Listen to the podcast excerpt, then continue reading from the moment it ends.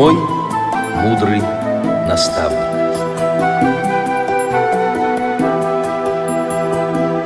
Здравствуйте, уважаемые радиослушатели! Сегодня с вами Циндыма Бойко, а в гостях у нас по скайпу Людмила Мясникова из Саратова, тифлопедагог, кандидат педагогических наук. Людмила у нас не первый раз на радио. Вы помните, что она предпочитает, чтобы звали ее Мила. Мила, здравствуй! Здравствуй, Циндыма! Сегодня мы с Милой поговорим о ее педагогическом опыте, о том, как она пришла к профессии тифлопедагога и какой опыт имеет, и к каким интересным выводам пришла в результате своей работы. Мила, расскажи, пожалуйста, в первую очередь, где училась, как получила образование и работаешь, то есть вообще все, что касается твоей работы и учебы. Циндыма, ты не поверишь. Пришла я к слепым детям, в школу для слепых детей совершенно случайно. Я закончила романо-германское отделение Саратовского государственного университета. По первому образованию я учитель английского языка и литературы. Угу. Когда я заканчивала университет, тогда существовала система распределения выпускников. Угу. И поскольку у меня был маленький ребенок, и те места, которые мне предлагали, были очень неудобны мне, как маме маленького ребенка, я согласилась поработать 1 год в школе для слепых детей. А попала я туда, потому что там работала моя мама. И получилось так, что было место в 3 классе учителя начальных классов. Угу. Я пришла на год. В результате осталась и работаю уже 31 год в саратовской школе для слепых детей. То есть по месту нахождения трудовой книжки я доцент кафедры коррекционной педагогики Саратовского университета, а по призванию и по зову души я учитель слепых детей в школе города Саратова. Начальных классов, да? Я 20 лет проработала учителем начальных классов, а потом, после того, как защитила диссертацию, решила стать дефектологом. 11 лет я дефектолог в школе для слепых детей. То есть в чем заключается твоя работа как дефектолога? Я работаю с дошкольниками в дошкольном отделении, и работа, конечно, очень интересная, но и очень трудная, потому что дети приходят в основной своей массе, не прошедшие через систему ранней коррекционной помощи, дети приходят с большим количеством вторичных отклонений, и дефектологу приходится работать над коррекцией, над устранением тех самых накопившихся вторичных отклонений. Это и нарушение пространственной ориентировки, и отсутствие каких бы то ни было навыков социально-бытовой ориентировки, и нарушение речи, именно смысловое наполнение. И коммуникативных навыков всяческих. Навыков, да, совершенно верно. И всякие там, хоть и маленькие дети, но каких-то там личностные какие-то проблемы возникают. И, конечно, очень большая работа с родителями проводится, и с педагогическим коллективом школы. Коллектив постоянно обновляется, школы, много учителей молодых. Хоть мы и стараемся набирать дефектологов, но, как правило, они приходят логопеды или олигофренопедагоги. Все-таки дефицит тифлопедагогов всегда и везде, и во всех, наверное, учреждениях образовательных, специальных чувствуется, но, кроме Петербурга, может быть. И поэтому приходится очень большую работу с педагогическим коллективом проводить, и по обучению Брайлю, и родителей, и учителей, и с какими-то рекомендациями после посещения уроков учителей, потому что не все понимают особенности слепых детей, понимаете? А тифлопедагога специальность ты дополнительно получала? Да, специальность тифлопедагога я получила в Российском государственном педагогическом университете имени Герцена в Петербурге заочно.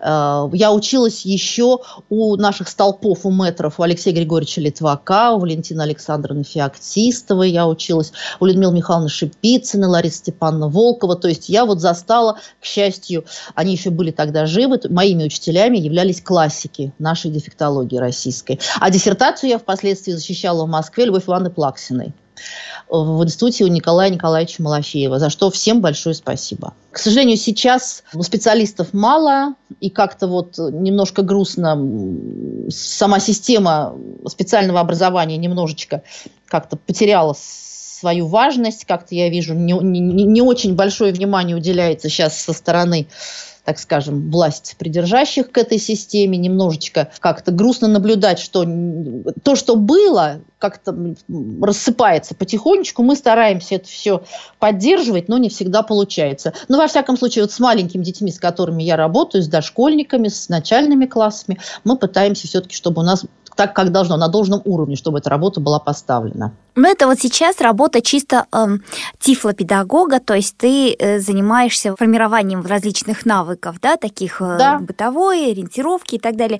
Вот как 20 лет опыта преподавания как учитель начальных классов, об этом что-то можешь рассказать? Я могу, конечно. Раньше, как 20 лет я работала учителем начальных классов, и обучение длилось у нас в начальной школе 4 года. А за эти 4 года дети незрячие полностью овладевали грамотой. Если ребенок в первом классе там испытывал какие-то трудности, было понятно, что, скажем так, трудновато ему справляться с массовой программой, мы консультировались со специалистами и при необходимости переводили его на другую программу, которая полегче ему. Сейчас обучение в начальных классах в школах для слепых растянули на 5 лет. Вот это мне не совсем понятно, хотя, конечно, по своему опыту знаю, что если у ребенка нормальный интеллект, у слепого, он вполне в состоянии усвоить программу начальной школы за 4 года. Угу. Мне очень жалко тех учителей, которые сейчас вынуждены с детьми с нормальным интеллектом в школах для слепых детей эту программу растягивать на 5 лет. Учебников нет для 5 класса. Не совсем понятно, чем заниматься. Программу ребенок должен освоить за 4 года, а 5 класс, вроде как будем повторять то, что мы там вот когда-то проходили. Может быть, не знаю. Мне это как-то кажется сейчас очень сложным. Я не совсем этого понимаю. А вообще я хочу сказать, я очень всегда любила работать со слепыми детьми. Мне с ними очень интересно всегда было. Не знаю почему. Как-то мы друг друга с ними понимали. Всегда у меня были классы, в которых были и слабовидящие дети, и дети слепые. То есть чисто классов брайлевских, в которых были бы только дети слепые, у меня не было никогда. 1-2 слабовидящих ребенка было, и, в общем-то, все программы усваивали, и все дружили, и очень хорошо мы жили все это время, и когда расставались в конце 4 класса, все очень расстраивались, и до сих пор общаемся с моими учениками, то есть вот так вот. Очень хорошая категория детей, очень люблю с ней работать. А сейчас вот работая в университете, тоже готовишь тифлопедагогов? Да, я готовлю тифлопедагогов, но у нас в университете тифлопедагогика идет тоже как второе образование. То есть это люди, которые приходят из образовательных организаций, которые занимаются детьми с нарушением зрения, из детских садов для детей с нарушением зрения, из нашей школы для слепых детей. То есть это люди, которые сознательно подошли к выбору этой специализации, и с ними тоже очень интересно работать. У нас был опыт, когда мы набирали студентов на дневное отделение, но опыт, прям скажем, не очень удачный, просто из-за того, что попадали на эту специальность те дети, те выпускники школ, которые не прошли на какие-то другие престижные специальности. И тут слово тифлопедагогика, неизвестно, что это такое, чтобы там вот уж... Да ладно, будет высшее образование. Да, совсем не пролететь, вроде как на тифлопедагогов. И поэтому там, конечно, были свои особенности, мы решили от этого отказаться. То есть просто случайные люди, они хорошие были. Но у них был низкий уровень баллов по ЕГЭ. То есть они были хорошие, душевные, но в плане учебы там где-то что-то как-то всегда какие-то проблемы были. И поэтому мы решили больше не набирать дневное, а мы берем на заочное людей, которые приходят на второе высшее, например. То есть это заочное второе высшее или повышение квалификации все-таки? Это что? Второе высшее. То есть на базе первого. Есть группа, которая на базе среднего специального. То есть после педколледжей люди, которые работают, скажем, воспитателями в детском саду или в начальной школе с детьми с нарушением зрения, они приходят, тоже могут получить высшее образование. То есть это люди, которые уже работают со слепыми детьми, которые уже как-то знают их особенности, которые знают, для чего им это образование надо. Оно им нужно не для корочки, а для того, чтобы какие-то знания приобрести и потом эти знания использовать в работе с такими детьми. С ними, конечно, интересно работать. Ты знаешь, я, когда читаю лекции на курсах повышения квалификации, учителям, которые не имеют отношения к детям с нарушением зрения, но обязаны рассказать о том, кто такие эти дети. Знаешь, у меня тут всегда встает вопрос, что и как давать. Да, действительно, ты права, просто я в подтверждении того, что лучше все-таки такую специальность давать людям уже конкретно мотивированным, заинтересованным в том, что они делают и для чего. Конечно, конечно. Я стараюсь, например, адаптировать вот свою программу, например, ну, то есть свои лекции уже чисто для общего представления о незрячих людях и как можно. Например, вот если информационные технологии для незрячих дают, я пытаюсь, конечно, познакомить их с возможностями, ну, так поверхностно, и при этом показать те способы, которые будут полезны не только нам, то есть вот так, как современным языком называемая универсальная среда, да, только вот под эту универсальную среду взять, например, сочетание клавиш, которые удобны были бы им и нам, десятипальцевую печать и так далее. Вот таким вот образом я стараюсь как-то заинтересовать в этой теме все-таки, что из нашей жизни полезно было бы вам. Да, ну да. Да, совершенно верно. Угу. Вот, милая, хотела бы еще узнать, как повлияло именно, наверное, со слепыми детьми ты все-таки сталкивалась хотя бы потому, что бывала, наверное, на работе у мамы, общалась, вот как? Да, я была, но я как-то вот особо не вникала в их особенности, я их видела. То есть были дети как дети, да, для тебя? Ну, да, дети как дети, абсолютно, совершенно верно, дети как дети, да, точно так же, как и сейчас, люди как люди, я не понимаю. Больше я привожу в пример очень часто там, своих знакомых, незрячих, и всегда говорю, что вот я очень часто чувствую себя в положении человека с ограниченными возможностями, потому что я не умею очень многого из того, что умеют эти люди. Вот, например, когда ты сейчас говорила про какие-то там курсы компьютерные, там употребляла ты термины, я думала, боже мой, я и этого не знаю.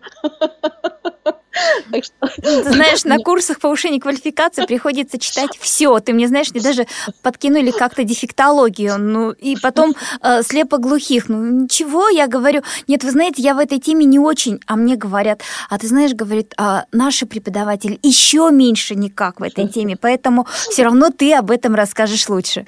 Вот. Ну да. Так что... У меня очень много знакомых среди незрячих. Я люблю ездить в разные командировки с одной женщиной, со взрослой, с незрячей Ириной. И вот мы с ней в Грузии, она меня в очередной раз поразила, когда мы с ней шли. Я говорю, мы идем, я понимаю, что я ее глаза, я описываю все, что вокруг. Я говорю, мы идем по мосту, под нами протекает река Кура. На что мне Ирина говорит, давай быстренько определять, где Черное море, а где Каспийское. Циндыма, ты знаешь, на этом вопросе я чуть в эту Куру не упала. Потому что я сказала, боже мой, а как же это можно сделать? И тут мне Ирина говорит, в какую сторону течение? Я говорю, ну вот нам в левый бок. Значит, с той стороны Каспийское море, с той стороны Черное. И сам, когда она мне объяснила, я же это точно тоже ведь знаю, но вот до меня это не дошло, и я в очередной раз подумала, боже мой, у меня ограниченные возможности точно по сравнению с Ириной. Но таких много случаев. Ну, ты знаешь, вообще, мила, я... тоже много езжу по разным городам и с разными людьми встречаюсь, с разными педагогами. И ты знаешь, самая тяжелая среда, которая, как мне кажется, ощущаю я в ней самая некомфортная, это именно дефектологи, тифлопедагоги и им подобные. Но приехав в Саратов, вот ты меня встретила с поезда, это было 9 лет назад, и вот настолько вот, такое было как-то нетипично легкое, непринужденное у нас с тобой общение, что действительно рядом с тобой любой незрячий человек ощущает себя, мне кажется, совершенно полноценно. К сожалению, многие незрячие люди, многие зрячие специалисты, да, работая с незрячими, вот это, знаешь, сторона такая, говорят, они такие, мы такие и так далее. То есть это вообще вот взаимоотношения, вот категории этих, она очень сложная, вот эта грань, кто что должен учитывать. Я думаю, что это двустороннее движение, поэтому вот очень сложно сказать, что ну, кто-то готов принять, а кто-то не готов, например, контактировать, да, из незрячих людей, детей, специалисты, и наоборот. Вот это ты знаешь, вот в старых школах для слепых, вот в Саратовской, в Нижегородской я была, ну, наверное, в Питерской, наверное, там давно не была, и так не знаю близко специалистов, как в Нижегородской, в Саратовской, вот там какая-то атмосфера вот сохранилась с тех давних времен, когда к слепым вот такое уважительное отношение, и когда учителя себя от них не отделяли. Мы говорили там и говорим, вот у них у зрячих, то есть мы как бы себя к этому кружку незрячих причисляем, да, и мы говорим, ой, эти зрячие. Вот, например, мне сегодня рассказывали о том, что вчера на комиссию водили нашу девочку незрячую, слепую, она должна пойти в первый класс, и там психолог ее спросила, вот цветок в вазе, а где птица? Ну, понятно, что птица в гнезде, но девчонка этого просто не знала. И я, не задумываясь, сказала, ой, ну эти зрячие вечно такие вопросы задают. Потом поймался на мысли. А ты-то кто, да?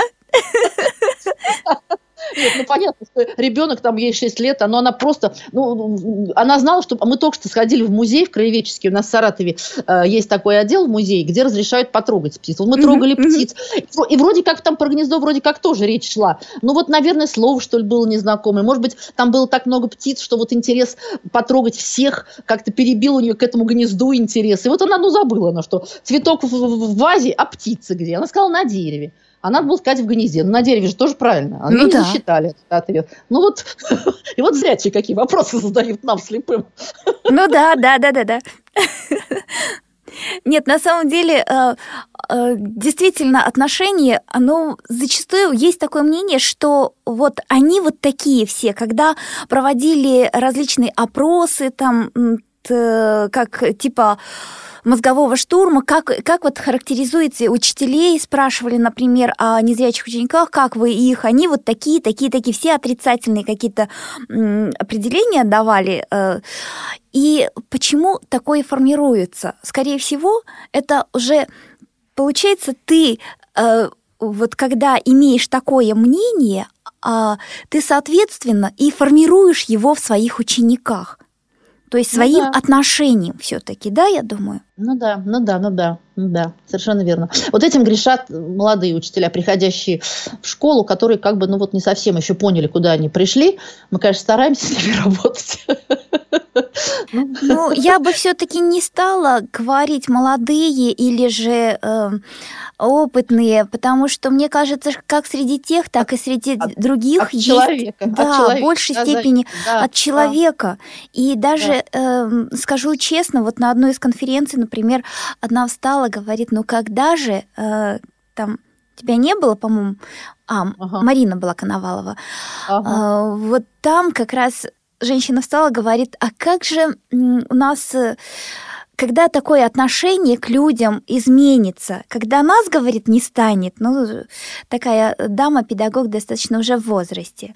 Но ее поколение согласилось, наверное, когда вот мы не сможем изменить отношения. Но это в большей степени были, конечно, олигофренопедагоги, там еще другие специалисты. Ну, да. А вот с вашей саратовской, например, коллегой, имени я и не знала, была очень такая забавная история. Тоже я была с девушкой-волонтером на конференции, она предложила мне пройти, сесть, ну, свободное место за столом было у открытого окна.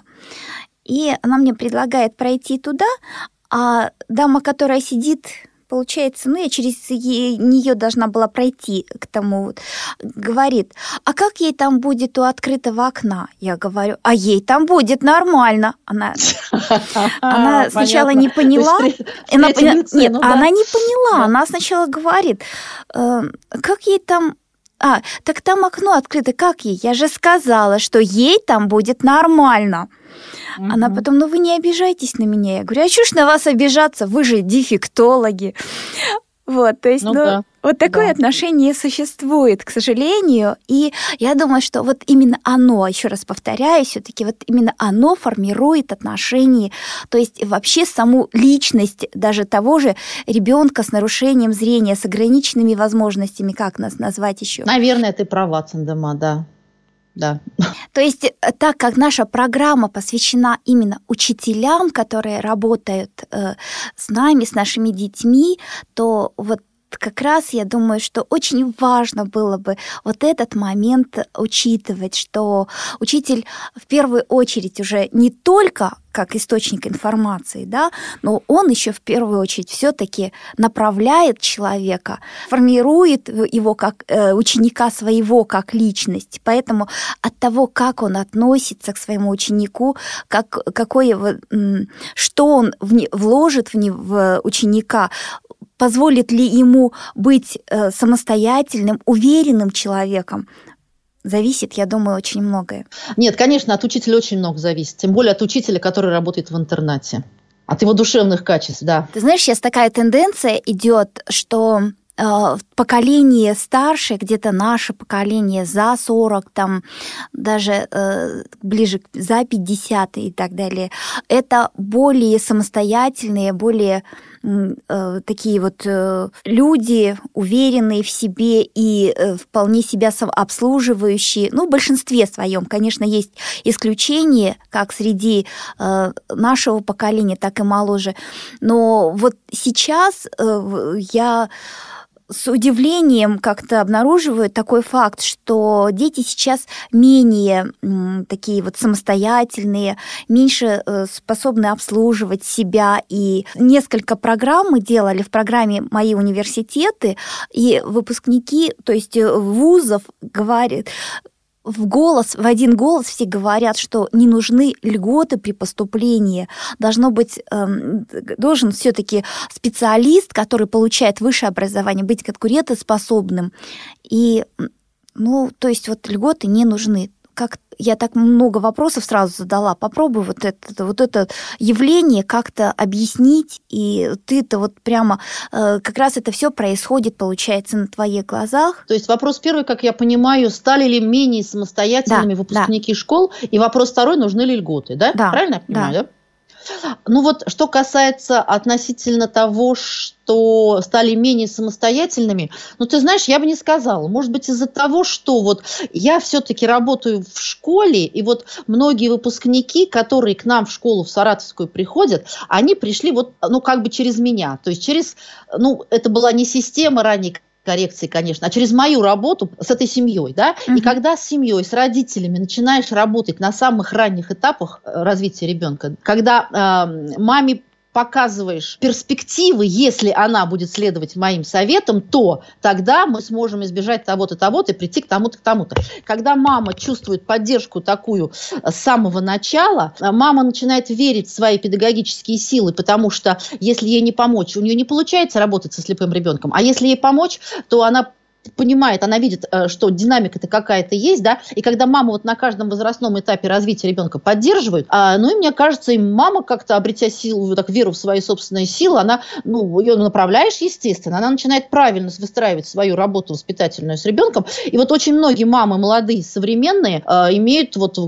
я смотрю по нашей школе, в общем-то, и дети, я надеюсь, будут самостоятельные. Конечно, есть всякие родители, всякие психотипы, есть такие, которые очень трудно поддаются на какую-то там совместную работу. Я даже скажу, что вот по моим наблюдениям как-то так получается, вот у меня, например, что чем выше у мамы уровень образования, тем меньше она верит специалистам вот на этих ранних этапах. А потом, когда она считает, что она умная, что она сама с своим ребенком справится, а когда накапливается куча всяких там вторичных отклонений, мама бросается «спасите, помогите», ну и тут уже и время упущенное, ну и, как правило, там вот изначально неправильно выстроенная система работы в семье с таким ребенком, вот такие дети, конечно, да, вызывают проблемы. Сказать, что прям вот они стали более беспомощными, вот те дети, которые учатся у нас в университете, незрячие, ну, я не знаю, мне кажется, они такие у нас хорошие, такие самостоятельные.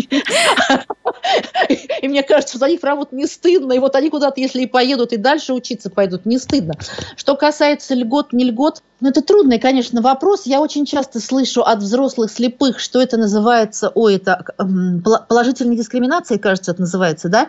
Когда общество пытается какие-то льготы предоставить, ну, инвалидам, в тех случаях, когда, в общем-то, инвалиды считают, что этих льгот не надо. Вот многие незрячие говорят, что это положительная дискриминация, нам не нужны никакие льготы, мы хотим поступать на общих основаниях. Угу. Ну вот, в общем-то, я согласна, конечно, наверное, есть много таких достойных детей. Кстати говоря, после саратовской школы мальчик, ну не один мальчик, их много поступал, и вот профессор литературы у нас есть такой мужчина, он говорит, вы представляете, они в школе слепых читают «Мёртвые души». И он с таким удивлением это сказал. То есть я так поняла, что в массовых школах... В массовых не читает, да?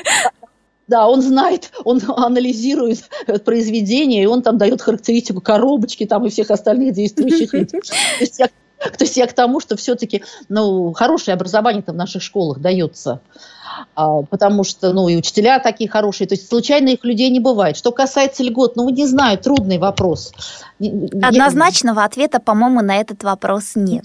Нет. Потому что, конечно, говорить сразу о том, что они не нужны, иногда бывают ситуации, когда действительно ребенок не может на равных конкурировать, но при этом он имеет и способности, и возможности. Да, я согласна с этим. Да, то есть я однозначно ответить не могу. То есть в некоторых случаях думаю, да, действительно, но не знаю. Честно, знаю.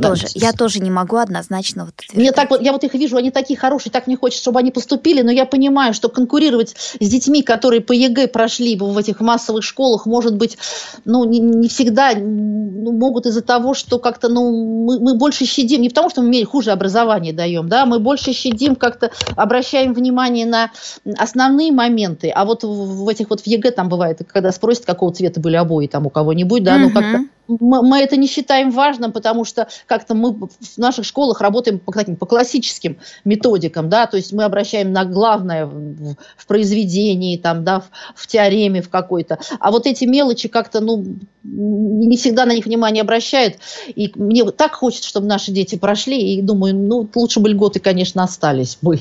В заключении нашей программы хочу сказать о том, что самое важное значение имеет, какой педагог был в школе, как он повлиял на ребенка, смог ли увидеть в нем ту звездочку, которую мог зажечь, и получилась настоящая звезда. И вот я думаю, что именно наша героиня, она как раз и зажигает эти наши звезды. Спасибо, Мила, большое. Спасибо, Циндыма, такие слова сказала. Да, я думаю, что, Мила, тоже что-нибудь скажешь. Пожелание нашим как ученикам, слушателям, так и педагогам. Молодым педагогам я желаю учиться у наших педагогов опытных, которые с душой всегда относились и относятся к нашим детям, которые не отделяют себя от этих детей, которые душой чувствует каждого слепого ребенка. А детям я желаю, чтобы все у них в жизни сложилось, а чтобы они поступили с льготами или без льгот туда, куда они хотят поступить, чтобы сложилась у них личная жизнь, и чтобы все у них в жизни было хорошо. Я на это очень надеюсь. Спасибо большое. Напомню, что сегодня в студии работала Циндыма Бойко, а в гостях у нас Людмила Мясникова, тифлопедагог, кандидат педагогических наук, преподаватель Саратовской школы-интерната для слепых и слабовидящих детей, доцент кафедры коррекционной педагогики Саратовского государственного университета. Спасибо.